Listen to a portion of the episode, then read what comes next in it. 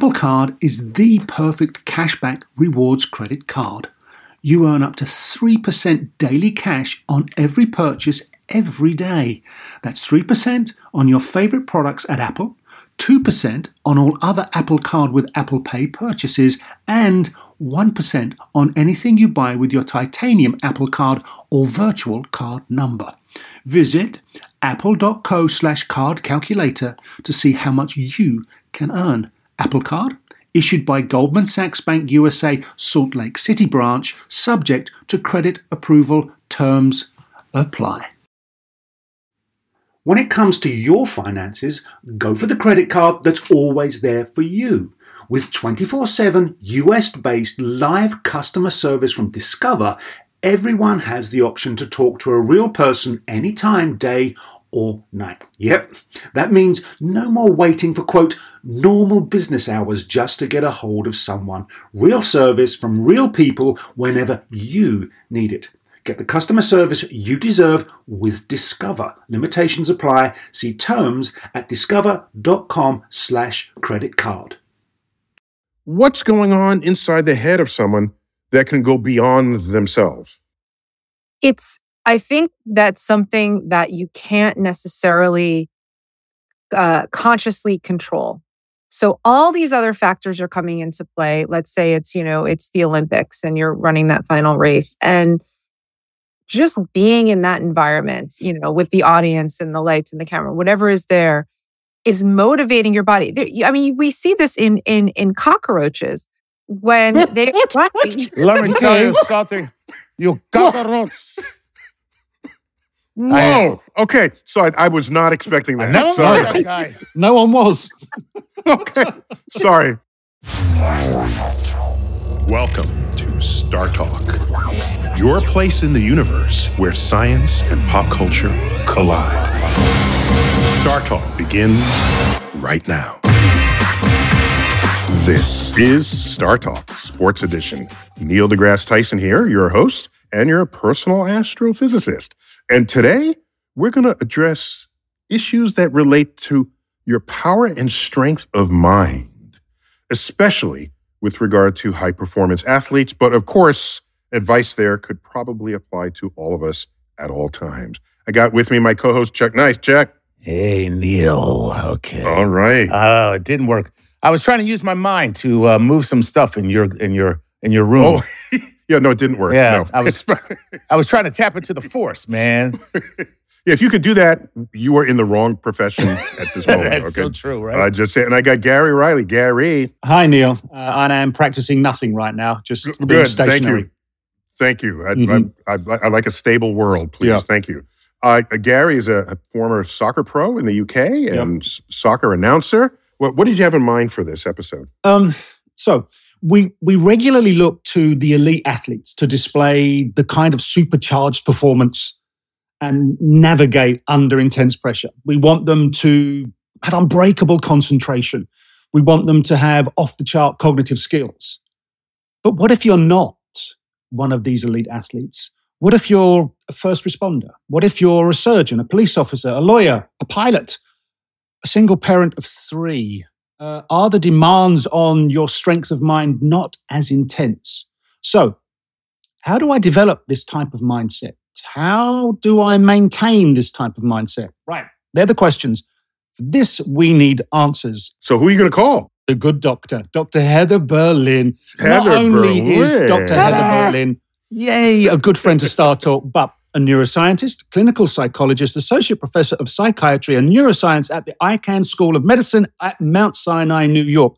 So, is eminently qualified to guide us through this particular area of science. I love that you turned her a school of medicine into a positive affirmation. The I can school of medicine. I can't. I do my best. I do my best. I C A H N. Heather, how do you pronounce that boy's name? I can icon. Icon. right. yes. Tomato, tomato. No, no, that's that's how you'd say it in, in the UK. Probably, yeah. Icon. Well, and I, Mm, I believe I can. Oh, I mean, Oh dear, I believe I can. More Grey Poupon. Yes. All right. So, uh, for especially uh, during any game or any contest in in high level sports, but especially in playoffs and in the final games. Uh, the coaches will always tell you you need a winning state of mind. Uh, and, you know, just like in life. And that's an interesting sort of extra thing that players going to have to worry about beyond their physical conditioning Mhm. after they spend all those hours in the gym, running up and down stairs, whatever it is. And so, Heather, what makes some people better at focus of mind than others? And can you train this? Is this something that that oh, while I'm in the gym, you know, pumping iron or whatever I'm doing, is there something else I can do with my mind so that in the moment when the time comes, I am ready? Yeah, yeah. I mean, just like muscles in your body, you know, the mind or the brain, you can think of it like a muscle, right? And the more you exercise certain skills, the more you can develop them. Now, there are individual differences in our ability, say, to focus our attention or to sort of ignore negative thoughts or counterproductive thoughts that you might be having that can interfere with your performance. But there's a level of kind of cognitive control that we need in order to maintain focus and kind of dismiss these negative thoughts that might pop into our minds. And you can practice this skill. And there are particular parts in the frontal lobe that you can use to gain strength, let's say, um, in this cognitive capacity. Just to be clear, it's not just negative thoughts, it's just distracting thoughts, right? I mean, any thought that takes you away from where you are, it wouldn't even have to be negative, Right. I presume. Hmm. Yes. And one of the one of the practices is mindfulness and uh, mindful meditation where you have a thought, um, sort of it could be a a thought that's not relevant to the game or a negative thought and you just let it pass like a cloud passing by. You don't attach to it. You don't let it take you down another path where you get distracted. So we can't stop these intrusive thoughts from coming in, but you can allow them to pass and not sort of attend to them so that you can maintain the focus on the thing you need to be paying attention to in that moment. So is Mm. that why individual stress levels vary? Because they've attached themselves to this passing cloud rather than just let it fly by. Because you hear people say all the time, "I've had enough." Well, who decides that? You know what? Right. What? What? What is it that's gone on in your mind that's decided that that's the point That you that's your can't cross? threshold. Yeah. hmm So here's the thing there are two things. One is that there are individual differences in terms of our what we call like tolerance um, Hmm. for distress. Okay. So some people have a higher threshold. They can maintain a lot of um, stress and not sort of break. Yeah. Other threshold is lower. But yes, anybody who follows, let's say, one of these negative thoughts down a path, you know, let's say the thought is, I'm not good enough. And then it goes to, oh, I'm not good enough. That means I'm going to do terrible in this game and I'm going to lose and the whole team's going to be disappointed in me and on and on and on Yeah. of course, anybody would start to get upset by those thoughts. So the more you follow them and let them lead you down this negative thought path, the more likely you are going to get more stressed out. So the idea is to have a negative thought and just let it go and keep redirecting your attention to something positive or to the task at hand. You know, I got to catch Mm. this ball right. I can't let that thought take me away. So does Chuck, that? I keep hearing in my head, I keep hearing in my head, don't worry, be happy. Yep, it works.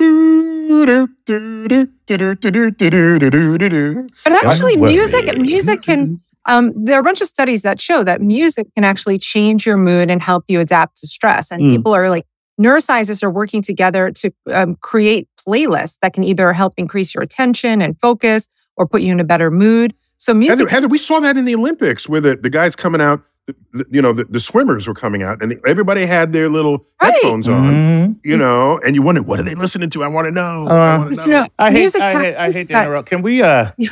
Can we just sing another song? I can't get that damn song out of my head now. Oh my Baby god! shark, Oh. doo, doo, Oh, doo, doo, doo, how baby dare shark. you? All right. So, okay, we've we've just planted a few earworms. Uh. that's for sure.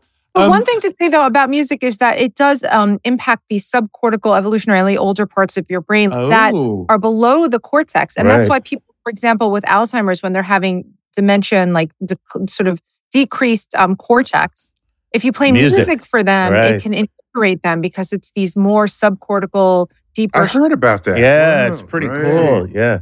By was, the Oliver way, Sa- was it Oliver Sacks that went down that route with music, Yeah. Musicophilia? That book. yes, Yeah. there was there was a film That's, on uh, it. Tony Bennett. Tony Bennett had advanced dementia and was able to sing all of his songs if you started him off, all you had to do was I left my heart, and then he would boom right Boom. into it. Yeah. You know, because it's instantiated in the brain like riding a bike once you hit that the basal ganglia it's like this sort of it automatically just goes like you flow into it Heather, just spend a minute about what is the basal ganglia. Mm. yeah, it, it's a complex subcortical structure and it's broken up into different parts, but it's involved in what we call, call implicit memory, Mm. especially motor memory. So when you're first learning to ride a bike, you have to think about it, right? You're using your cortex.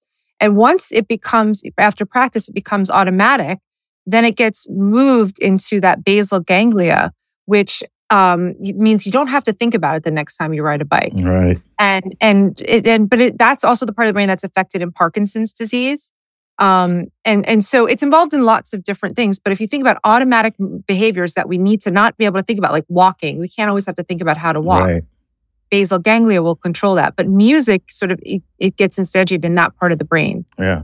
And you know what's cool okay. is uh, uh, the, all this, what Heather's, when you talked about underneath, it might be important to talk to the audience about the layer cake of the brain, because that's Mhm. something I learned from Heather in just a offline conversation that I did not know about, that your brain is built platform on top of platform on top of platform because of evolution, right? Yes, that is how it evolved. You explained it just better than me. I mean, I should ask you the question.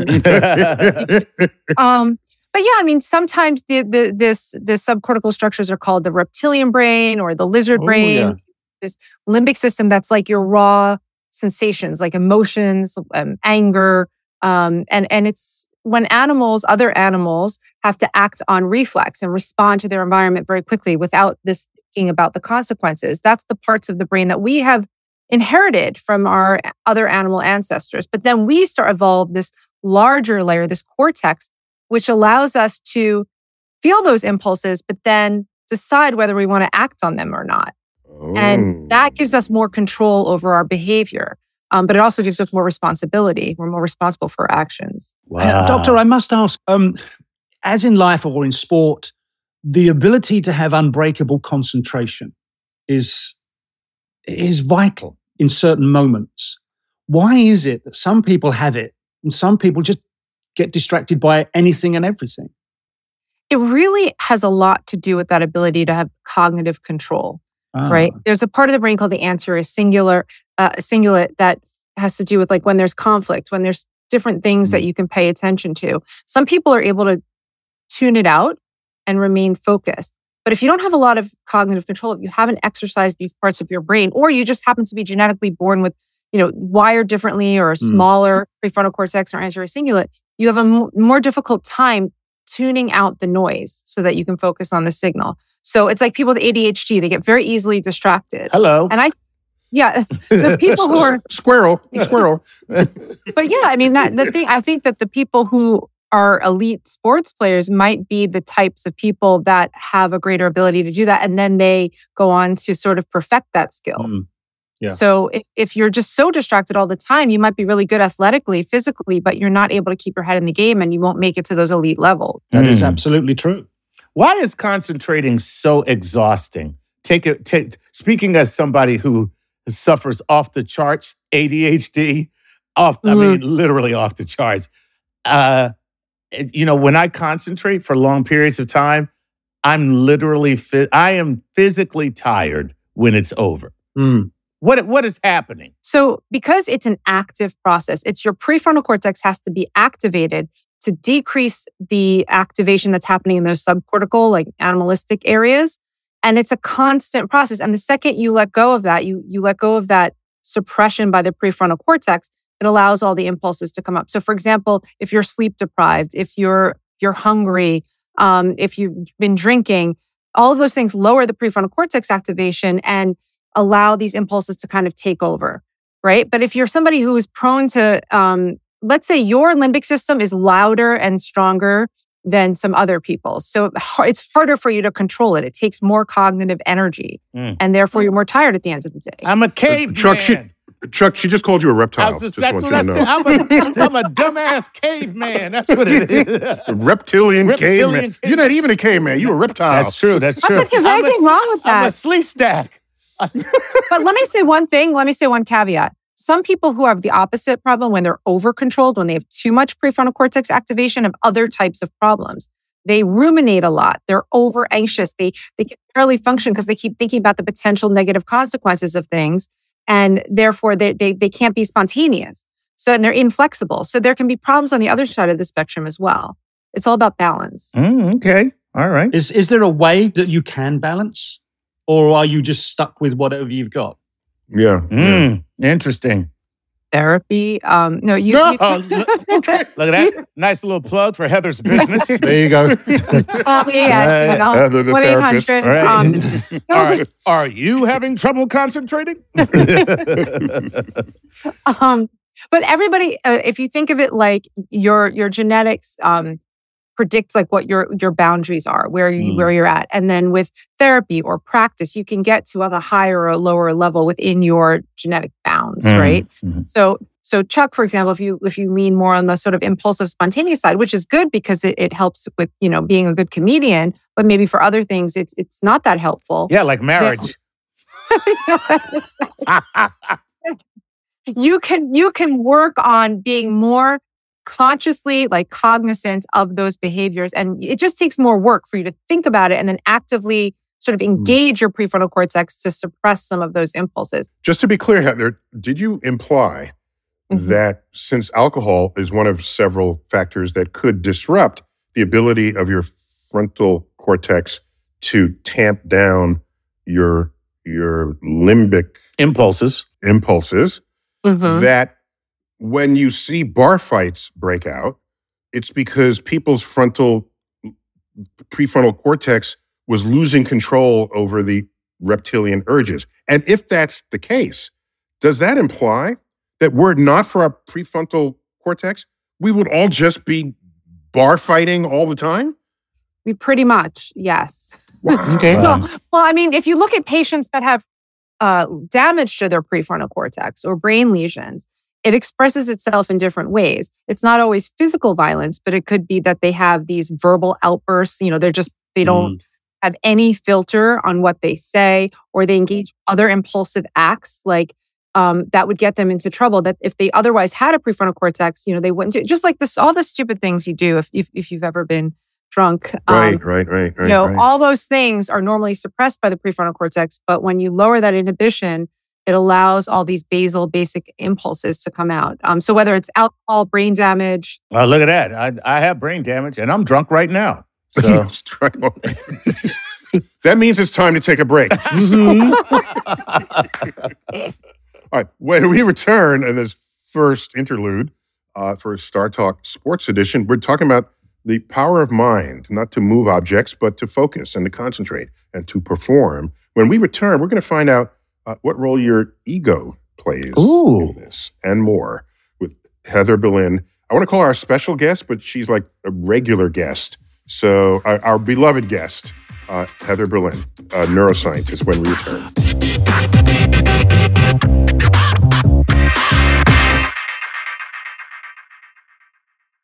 Working moms have way too many to-dos. Switch to H&R Block and have an expert do your taxes for you. Block guarantees 100% accuracy and your max refund or your money back. And with their no surprise guarantee, you'll always know the price of your tax prep before you begin. You can even meet with a tax pro in a Block office or online from home. So take a breath, moms. This tax season, it's better with Block. Make an appointment at hrblock.com. All tax situations are different. Not everyone gets a refund. Limitations apply. Description of benefits and details at hrblock.com slash guarantees. Whether you're a family vacation traveler, business tripper, or long weekend adventurer, Choice Hotels has a stay for any you. And that's good because there are a lot of me's. Choice Hotels has over 7,400 locations and 22 brands, including Comfort Hotels, Radisson Hotels, and Cambria Hotels. Get the best value for your money when you book with Choice Hotels. Cambria Hotels feature locally inspired hotel bars with specialty cocktails and downtown locations in the center of it all. Hey, that's me. Radisson Hotels have flexible workspaces to get the most of your business travel and on site restaurants. That's me too. And at Comfort Hotels, you'll enjoy free hot breakfast with fresh waffles, great pools for the entire family, and spacious rooms. Hey, that's me too. I guess I'm just going to have to stay at all of them. Choice Hotels has a stay for any you. Book direct at choicehotels.com, where travel comes true. Bring everyone together for a great time with the Nintendo Switch system. Get the whole family in on the fun with exciting games that everyone can enjoy, like Super Mario Bros. Wonder, Animal Crossing, New Horizons, and more. Nintendo Switch has three different play modes all in one system play in TV mode, tabletop mode, or handheld mode when you're on the go. Visit nintendo.com slash us slash switch to learn more. Games rated E for everyone.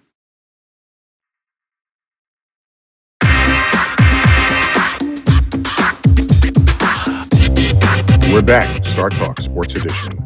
How the focus of mind can enhance or subtract from any attempt to perform at your peak, be it in everyday life or in any sports venue. And we've got Heather Berlin, our resident neuroscientist, uh, as a, as our guest today. Uh, so, so Heather, when people have um, egos, this is they think maybe they think exactly what they should of themselves, but often when we say someone's got an ego, they think more highly of themselves. Can that have a benefit to their performance? Is this something that that can manifest uh, in, in, in when it's Hmm. game time Wow. under pressure? Does it work in reverse? Mhm. Yeah. Oh it's a- yeah, yeah. If you don't Yeah. think you're good, do, do you end up performing worse than you can or should have? Just wondering. this is a very complex question actually and it touches upon some freudian things as- as well but so what you know when we say ego you can think of it like it's your sense of self right and some people can have an inflated sense of self some people can can have a low sense of self and and devalue themselves um you know the ideal is to be somewhere in the middle now to have self confidence is positive right so i think that will help your performance to feel I'm going to go out there and I know I can do this. I've done this before. And it's sort of like positive self talk and self confidence is good. But when you get to these in, people with the inflated ego, there's something called a vulnerable narcissist. And these are people that have a lot of bluster, but it's really to cover up their insecurity and vulnerability. Whoa. And so I when somebody is too over the top about themselves, to me that is a sign that they're actually very insecure. So the secure people with a very healthy ego don't don't have don't have to over advertise it. They just have a sense of like almost peace and stability within themselves. So Heather, um, are there tools of the psychologist, psychiatrist to manage a person's ego, or, or is it do you just talk them down from that? And and you have to talk people up if they Mm. think lowly of themselves, right? Yeah. What what are your tactics? Okay, so there are a couple things. First of all, when you get people on really high on the the narcissist scale, they're very difficult to treat. And there's something called narcissistic personality disorder, which basically is a lifetime disorder. And they often don't come for treatment because they don't think they have a problem. Everyone else they have a problem, but they don't. exactly. Right. So they don't want to change. So they're very difficult to treat. It's easier to lift someone up who has low self-esteem. Mm. Um, but you know, one thing that what we do work with people on is when they want to keep their head in the game, or whether it's playing a game or giving a talk or whatever, is to when you're in the moment to become less self-aware. So there's a part of your brain, um, this dorsolateral prefrontal cortex, that has to do with your sense of self. And if you're trying to perform and you're constantly thinking, how am I doing? How am I throwing the ball? What are people thinking? That messes up your performance. And so mm. the whole idea is to try to decrease your sense of self and be really in the flow state and be in the moment. And then you perform your best. That's what I guess that's why a lot of coaches will tell you, and they don't mean it as a cliche. Go have fun. Like get out there Yeah, and play the yeah, game and have fun because in doing so, you take yourself out of that equation. If you're just really enjoying yourself, you're probably going to have a pretty good perform a very good performance. Plus, the word flow is is a big word today Yeah. in everything. Do you know the one thing, Neil? That What? you'll hear an athlete say, quite often a basketball player, get out of your own head. Oh yeah, oh, right? yeah. And this is Get out of your own way. Yeah. And it- y- your your Mm. roadblocks are up here. because you've done Right. everything you need to do to be an elite athlete. What's going on must be between your ears. So it's that, oh, I missed this free shot before. Oh, I didn't make that part. Oh, we didn't play well here last time I played it. Everything comes in here. And um, doctor, how do you deconstruct that? How do you get that baggage out of that person's mind? And it could be a lawyer, uh, like I say, a first responder. How do you remove that baggage and successfully leave it to one side? It's a little counterintuitive because the moment you say to somebody, don't think about those negative thoughts, they're just going to keep thinking about the negative. It's like someone who has insomnia and they keep thinking, I can't sleep, I can't sleep, why can't, I can't sleep, right? What you have to do is think of something else besides sleep, get distracted, you know, read a book, and then you accidentally fall asleep. But the more you think about not doing it, the, the harder it gets. And so if you can kind of distract yourself, or one one strategy is, let's say it's a big game, um, so just pretend it's a practice. You know, okay, this is just, you know, like I would do it because that takes the pressure off Mm. and then, you know, decreases all the negative thoughts. Or for example, academically, I, I remember, you know, there was a couple of classes you could take pass fail. And I always would get like an A in those classes because I didn't like care as much. what a waste. I know. like, What? Oh, wait. It happened to me once. I'll never forget it. That's why I'm, Oh I'm talking about it here. This is therapy. But you know, the one class I decided to take Tell, for tell us about it, Heather. credit- Tell us. I had an E minus in the one I took for credit and an A in the pass fail one, and I was so frustrated. Mm. But you know, the less you No, let's pressure- explore that, Heather. How did that really make you feel? yes. Heather. well,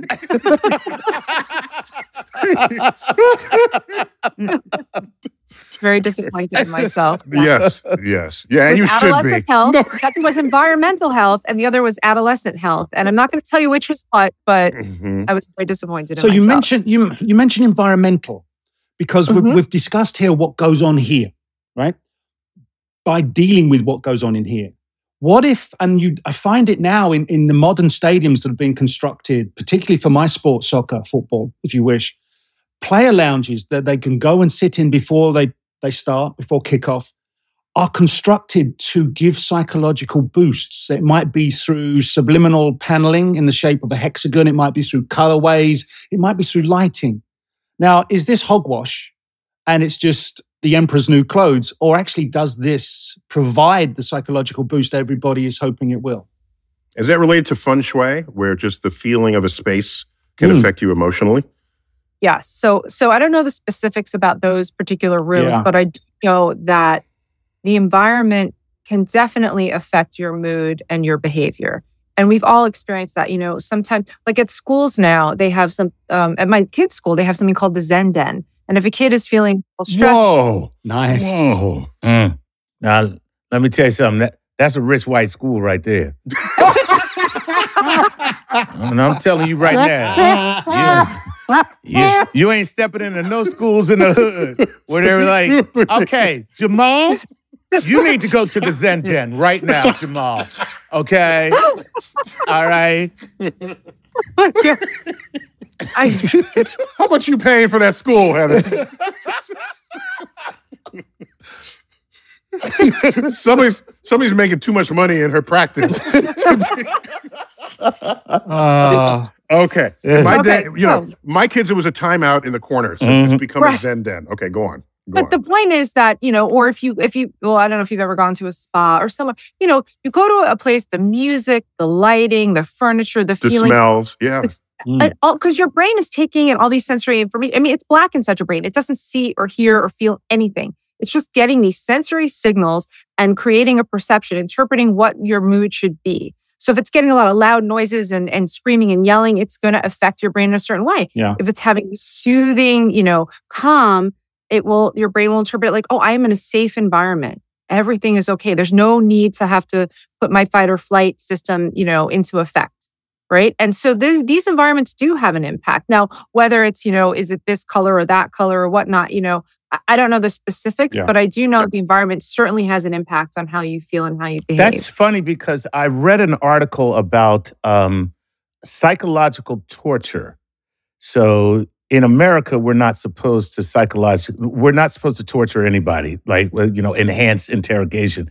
But what they found was what they could do is take the environment in which a detainee is held and make it so disconcerting that it would screw with their head and that they would begin to want to tell you anything just not to be in this place anymore. So they would like make the walls different sizes at different places so that there was no symmetry or they would use certain color schemes or I mean I you know I didn't know if that stuff was real but Wait, wait, Gary, did they do this to the opponent's locker room? oh yeah. Um, they ca- they can do. So there's there was For your one home games? there was Did one team we played. Uh, they're in the Premier League right now, Leeds United. They have they still have a rather old stadium. When you went to the visiting team's locker room, dressing room, right? There were no toilet facilities in that area. You had to walk out of the locker room, down a corridor, and into a more public toilet facility. So it was all psychological Yeah, that's to that, mess that, you that's screwing up. with your ego right there. Oh yeah, that's just you know what you need to do. Use the bathroom, whatever it is. It was everything that was done to try and just tweak your performance and take it down. Wait, wait. So Heather, Heather, in that, okay, Heather. Mhm. So, Neil? um, at what point does it take you down, and at what point does it boost you back up? Because I tell this story, and I'm going to say it again here and now. A friend of my father's, my father ran track. A friend of his, um, they ran for the Pioneer Club, which um, hosted the blacks and Jews who were not admitted to the New York Athletic Club. Okay, a friend of his, Johnny Johnson, one of his black friends Mm. who ran. yeah, well, you didn't Who's have to say around the- black with a name. You like didn't have Johnny to, but I have. To, I Johnson. was. I, I, okay, he's coming around the backstretch, and there's a runner from the New York Athletic Club, several paces behind him, going into the straightaway. The coach for the New York Athletic Club runs down the line.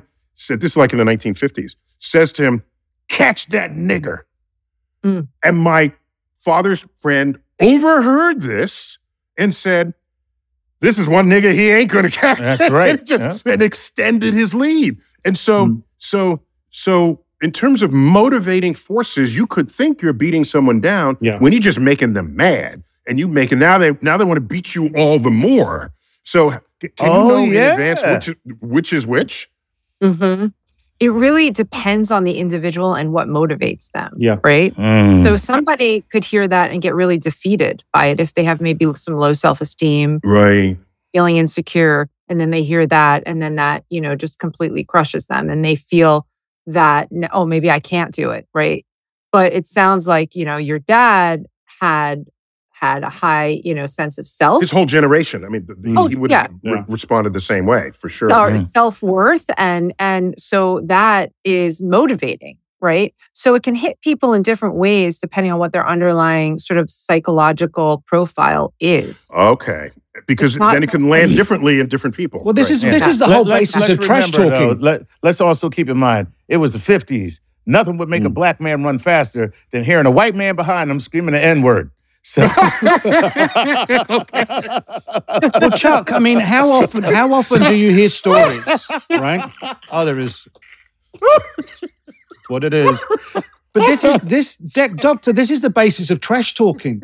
I mean, I've seen head Yeah. coaches before a Yeah, game yeah. try and trash talk some of my teammates. Now he didn't realize just how quick and sharp they were. And these were black players with attitude, and they tore him to pieces before the game. And they just mm. came and said, That joker just tried to trash talk us. What an idiot. Oh, right? Right. what are we going to do Really? about it? yeah. No, Let's it's like we are going to so destroy this team today. And Let's this kick is some ass. this is the way it spins itself around. And some people, if you- if you know the characteristic of certain individuals on the other team, you'll go there. You will go there knowing that that will destroy their performance levels enough for you to find them as a weakness and exploit it. Or you learn to never trash talk Michael Jordan. Yeah. Because Or, that- or Kobe. Who was the guy that we had on? But he tells the story of how Kobe scored 50 Mm. because before the game, this other player was talking a, a bunch of smack to him. And Mhm. Kobe was silent the entire time that he was talking the smack. he was saving it up. He was saving saying- it up. And then when the game started, yeah. Kobe got the opening jump ball, went down, shot all net, turned to them and went 48. oh no, no, he didn't. And then the next time Yes. he scored, he went 46. no, he didn't. And he, did. counted Oh. backwards from 50 and ended up scoring 50 in that game.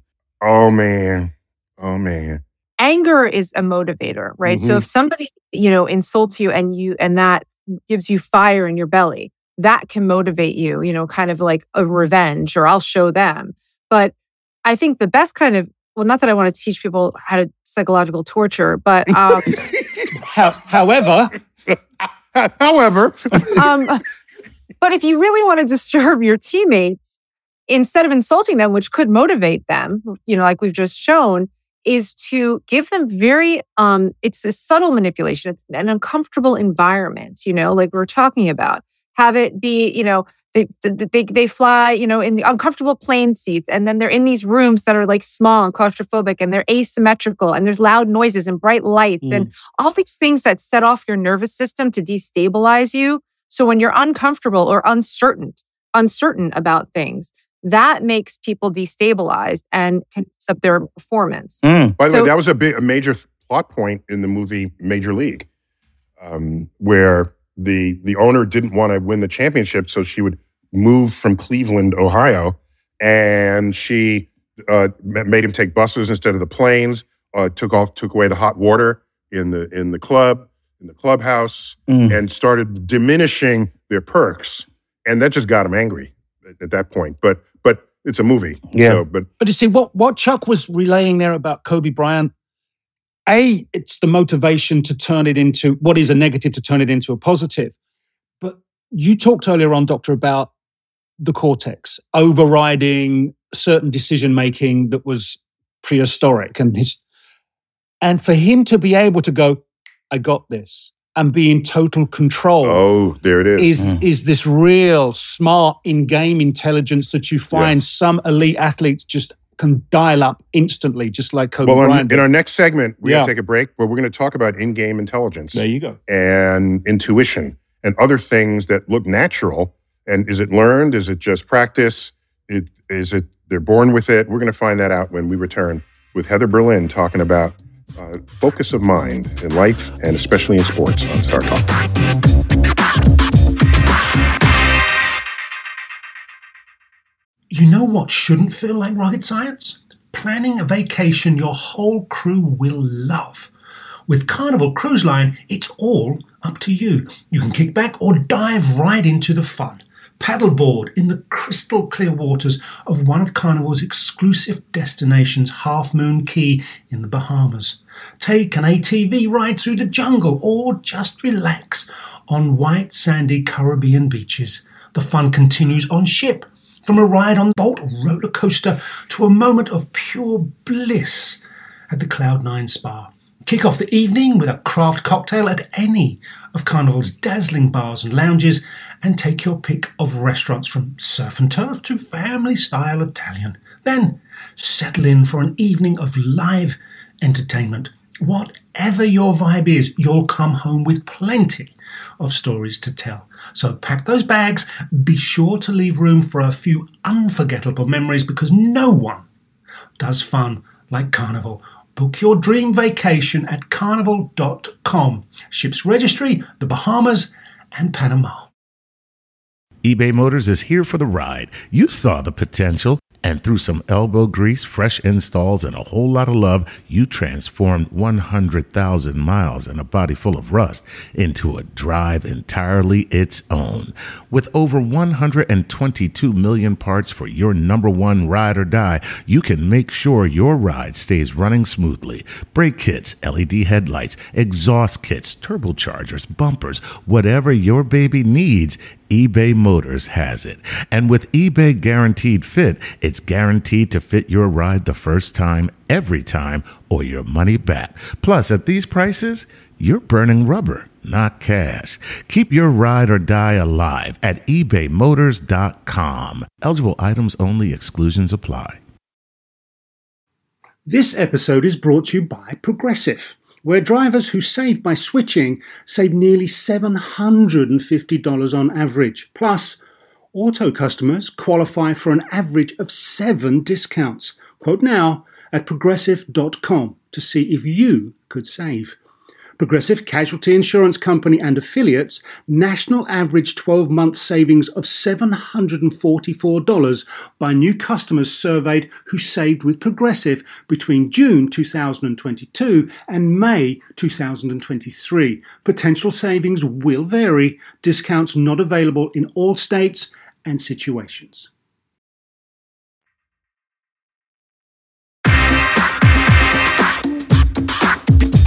Back, Star Talk, third and final segment, with our guest, Heather Berlin, neuroscientist and friend of Star Talk. And of course, I got Chuck and Gary. Uh, Heather, how do are you active on social media? What are you What are you up to? I am. I am on Twitter and Instagram. Heather underscore Berlin. Okay, uh, and thank you. So, Heather, uh, we want to learn about sort of court intuition, field intuition, or uh, intelligence uh, uh, uh, sports IQ, if you want to call it that. And is there anything we should know or be able to think about this? Holding aside that there's a racist dimension to this occasionally, okay? Um, do you remember Jeremy Lin, the basketball player? Lynn Um, Sanity. Linsanity, okay? Uh, he was really good on the court and had some very high scoring games. And he played for eight seasons or something, mostly with the New York Knicks. Um, the the newscasters kept saying, "Oh, he has that. Uh, uh, look at that court IQ that he has, and he's he's a smart." But everyone talking about how smart he is, whereas there are black players who could easily outperform him, and no one ever says they have high court IQ. So this is a this is a bias that is deep within our culture. Look at If that. a, if, if a black athlete performs, it's natural. Whereas if a white athlete, or especially Asian in this case, performs, well, they've studied it and Mhm. they they're a student of the field and they have an IQ. So holding all of that aside, because that's a separate show if we were going to go there. Because I, I don't like playing the race card like Chuck always does. Of course. Okay. Jeremy Lin, look at him just doing geometry to sink geometry, buckets. right? yeah, but but all the other black players that are sinking the same buckets, they're not doing geometry Right. apparently. Exactly. Okay, this is natural. So what I'm what I what I want to ask you is the people who seem to just know and anticipate, and they're all in. Can you learn that? It seems to me if you could learn it, then everyone would have it, Right. but everyone doesn't have it. Yeah. So maybe there's something not. There's got to be something that. that. set those guys apart. right.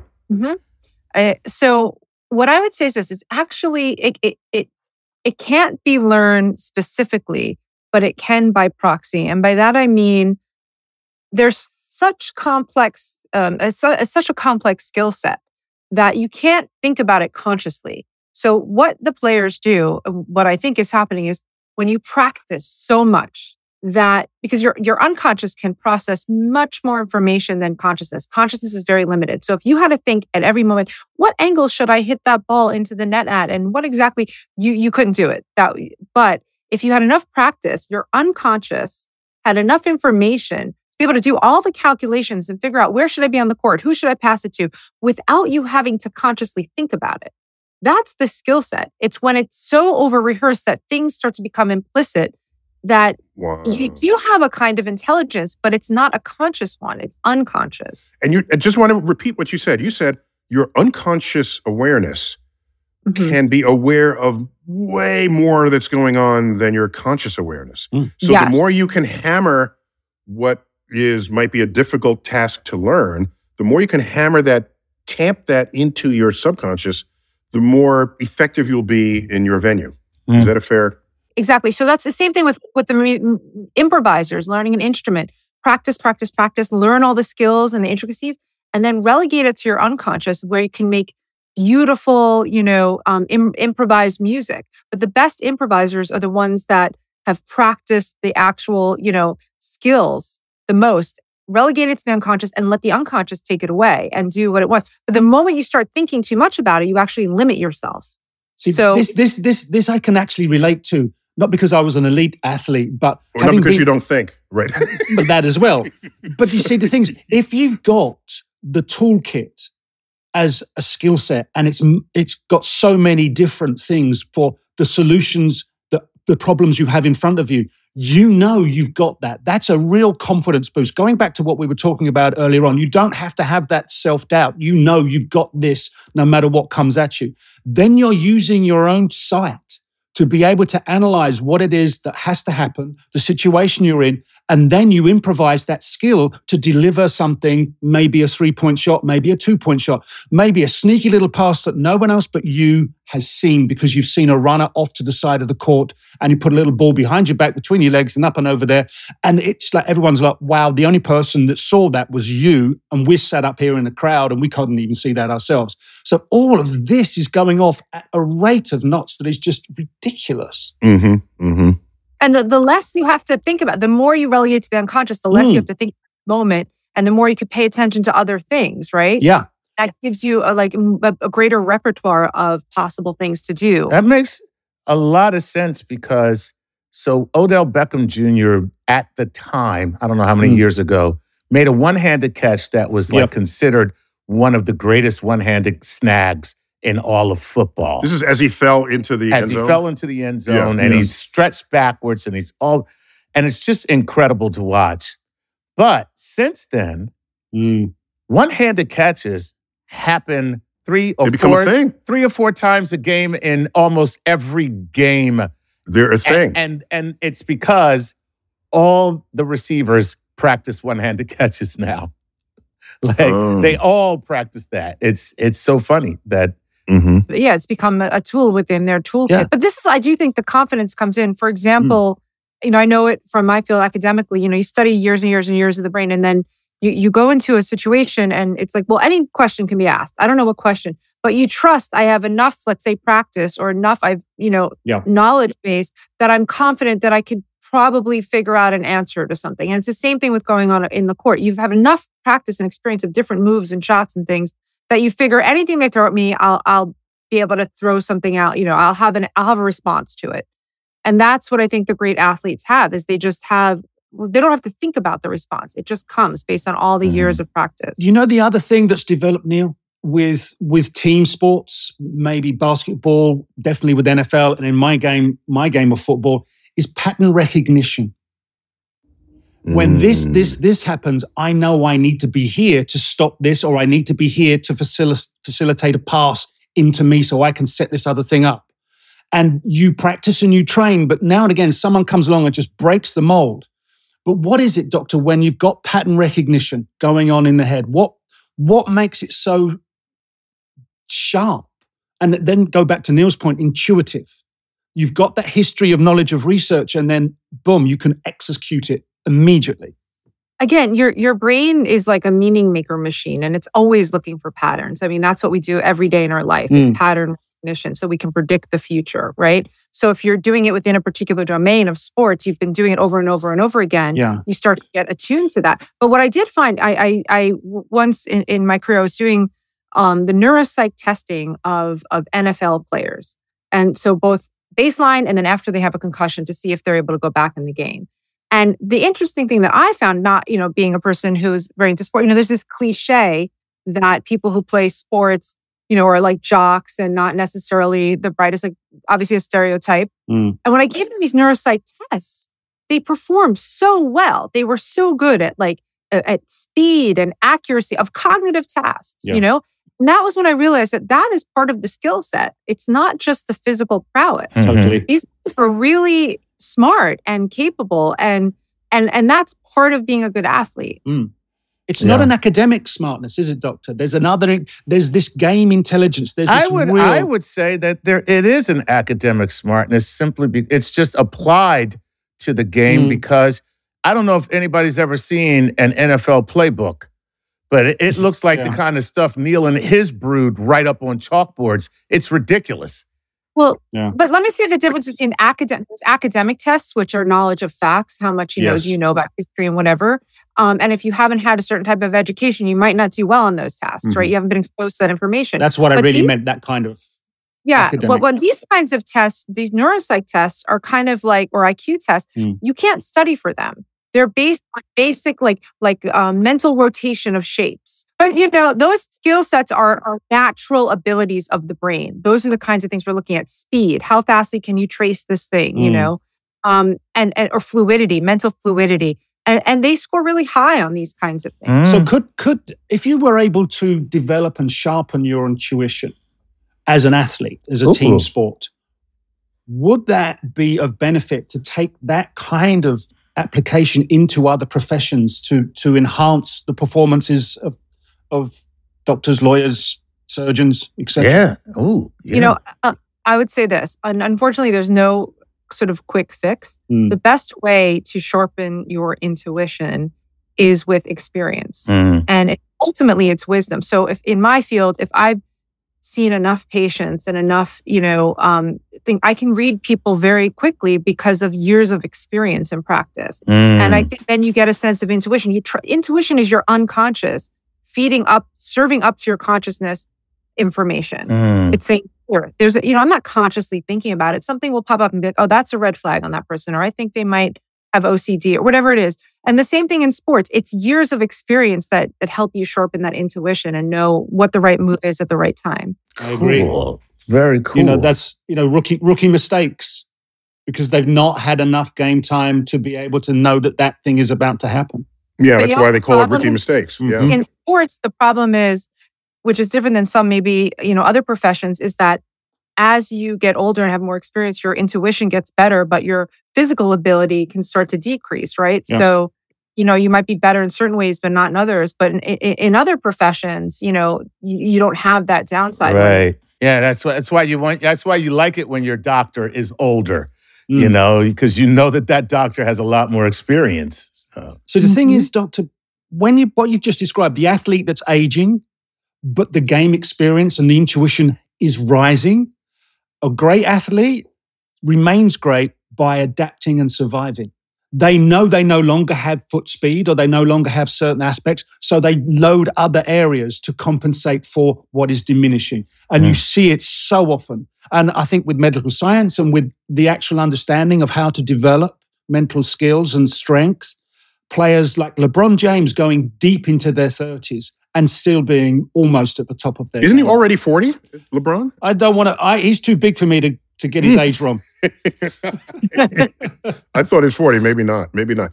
Uh, Heather, there's something that we haven't discussed, but I think it, it relates to all of this.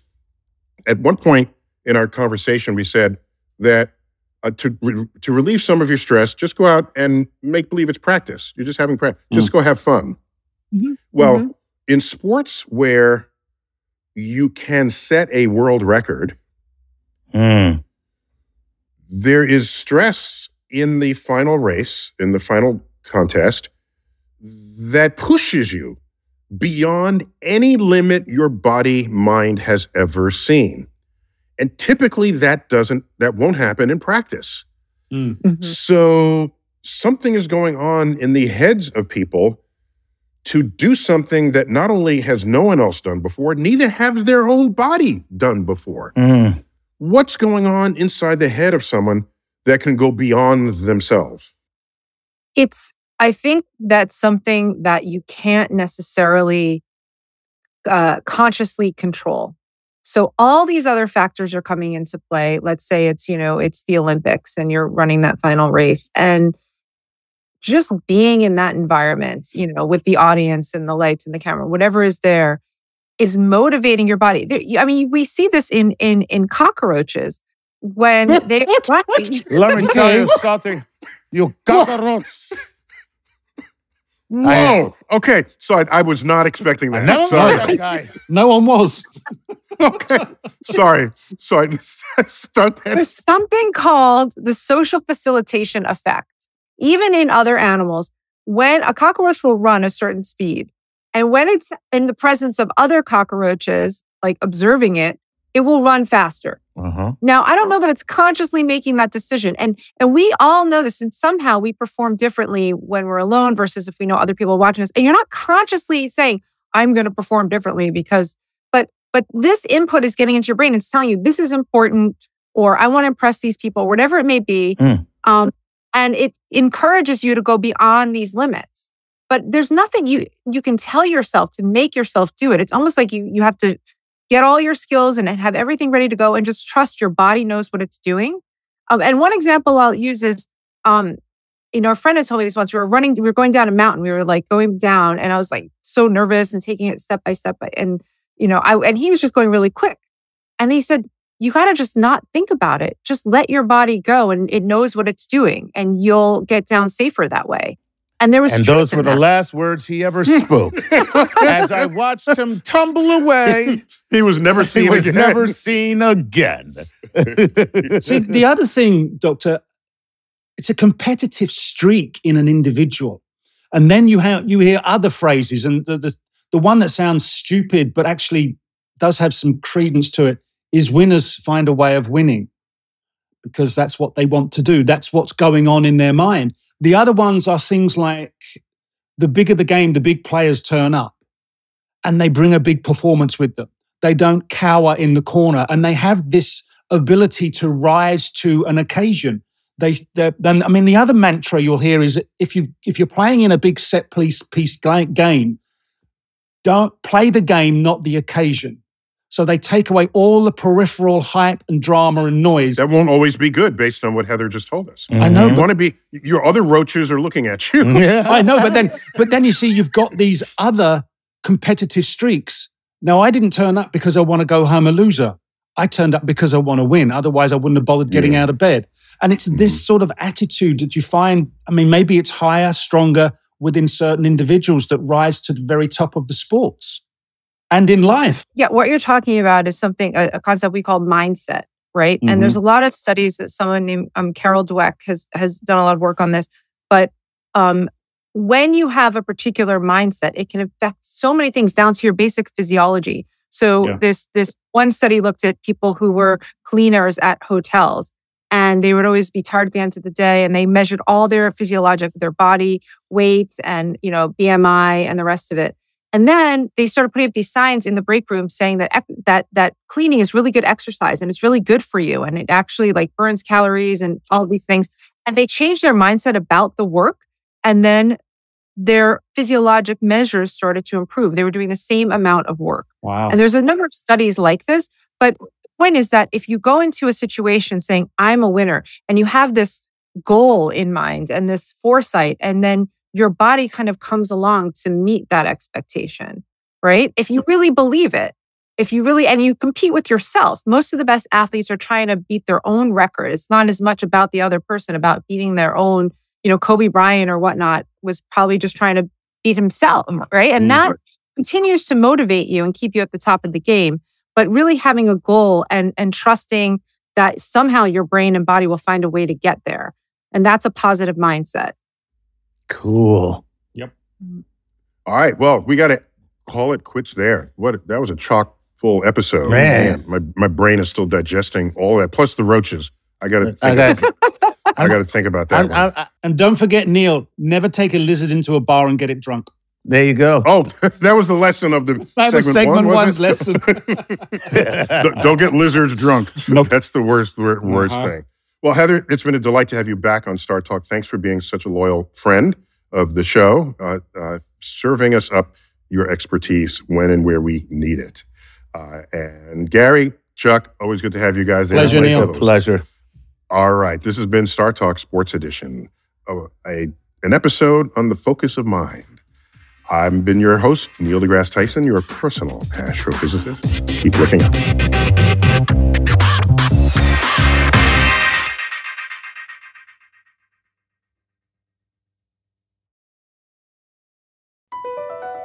BP added more than $70 billion to the U.S. economy in 2022 by making investments from coast to coast. Investments like building charging hubs for fleets of electric buses in California and starting up new infrastructure in the Gulf of Mexico. It's and, not or.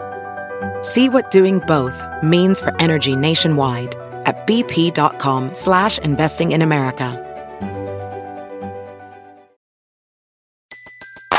Everybody in your crew identifies as either Big Mac Burger, McNuggets, or McCrispy Sandwich. But you're the filet fish Sandwich all day. That crispy fish, that savory tartar sauce, that melty cheese, that pillowy bun. Yeah, you get it. every time. And if you love the Filet-O-Fish, right now you can catch two of the classics you love for just $6. Limited time only. Price and participation may vary. Cannot be combined with any other offer. Single item at regular price. Ba da ba ba ba.